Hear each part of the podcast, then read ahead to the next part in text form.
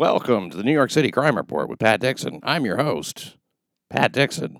Uh, there was a famed mystery writer. I don't want to mention her name because it's embarrassing, but it's a good quote. It's ridiculous to set a detective story in New York City. She said, New York City is itself a detective story. All right, you know, it's really more of a defective story. We know that. I mean, I know weird things happen in every city, bizarre situations and incredible coincidences, you know, just strange chance encounters and everything happens everywhere, really. But if unusual has a capital, I still think it might be New York City, at least in the Western Hemisphere. And if you listen regularly to this show, you've heard quite a bit of evidence to support that. But I recently came across an interesting story that illustrates a few aspects of the city I have yet to touch on. And I'm not going to talk much about it because there's a new podcast coming out that pretty much will handle that. And given the nature of what it's about, I thought it tied in pretty well. So I figured I'd let you know about it. Chances are you'd be into it. Wondery's new true crime podcast, The Apology Line. It begins with Alan Bridge posting flyers around New York City here, asking uh, people to anonymously apologize for their crimes and not to God or the police, but to his answering machine. So within hours, the calls start coming in, people apologizing for stealing, infidelity, lying, even murder. Alan got dozens of calls from people claiming to be murderers on this apology line, but uh, one really stood out Richie. He was deliberate and measured, and his calls would leave thousands wondering if he was really the serial killer he claimed to be. That is, until Richie offered to provide proof of his crimes. Do you see where this story is going? I'm about to play you a preview of the apology line. Now, while you're listening, make sure to subscribe on Apple Podcasts, where you can, you know, listen early and ad free by joining Wondery Plus in the Wondery app. Wondery, feel the story. The following contains descriptions of violence, including sexual violence, and may not be suitable for all listeners. Please be advised.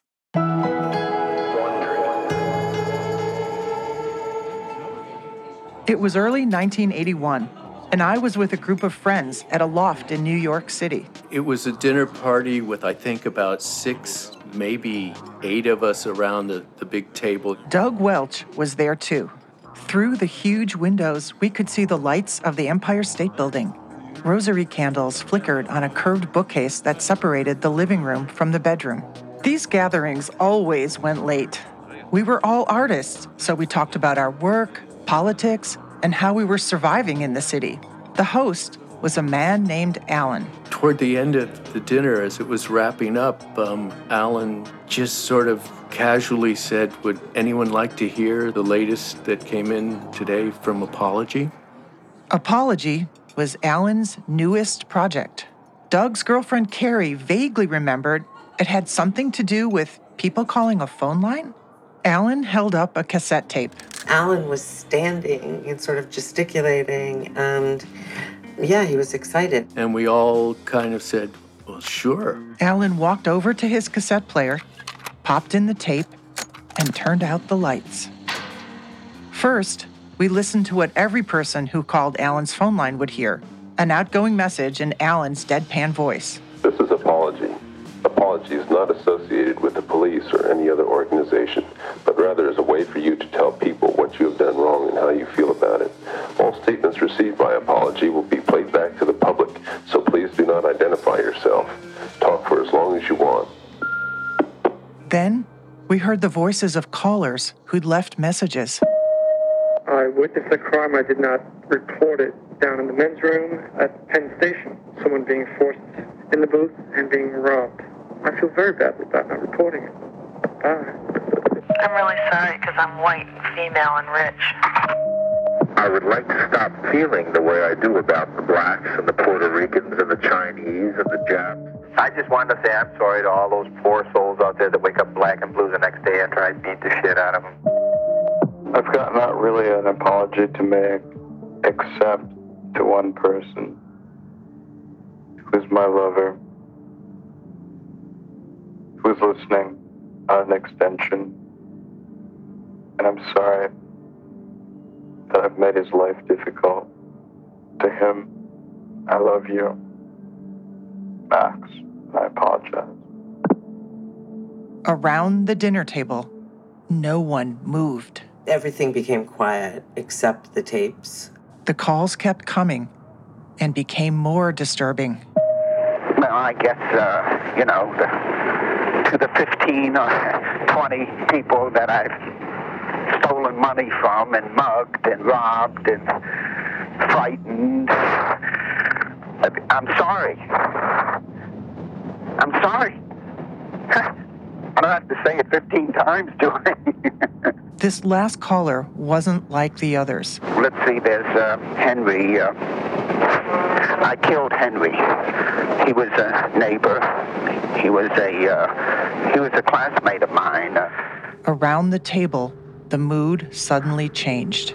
The atmosphere in the room just shifted from this convivial, you know, post dinner contentment to abject horror as this uh, almost this incubus sort of entered the room through the speaker and, and was actually in the room with us.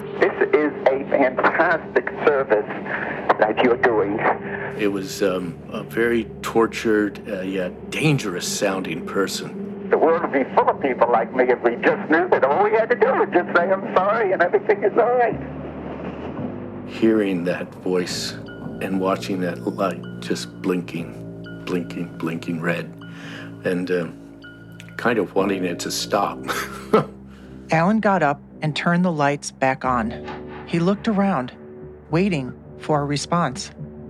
I just remember us all looking over our empty wine glasses at each other with our jaws hanging open. No one could say a thing.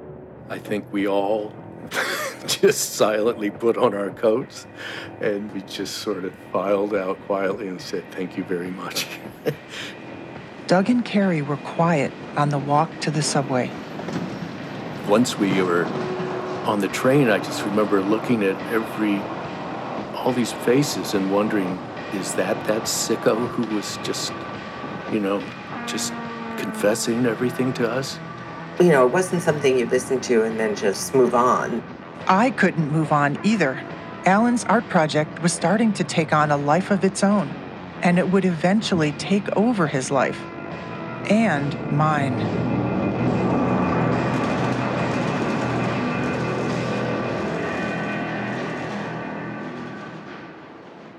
Did you feel it? I bet you did. That's all for today. Thanks for listening to New York City Crime Report.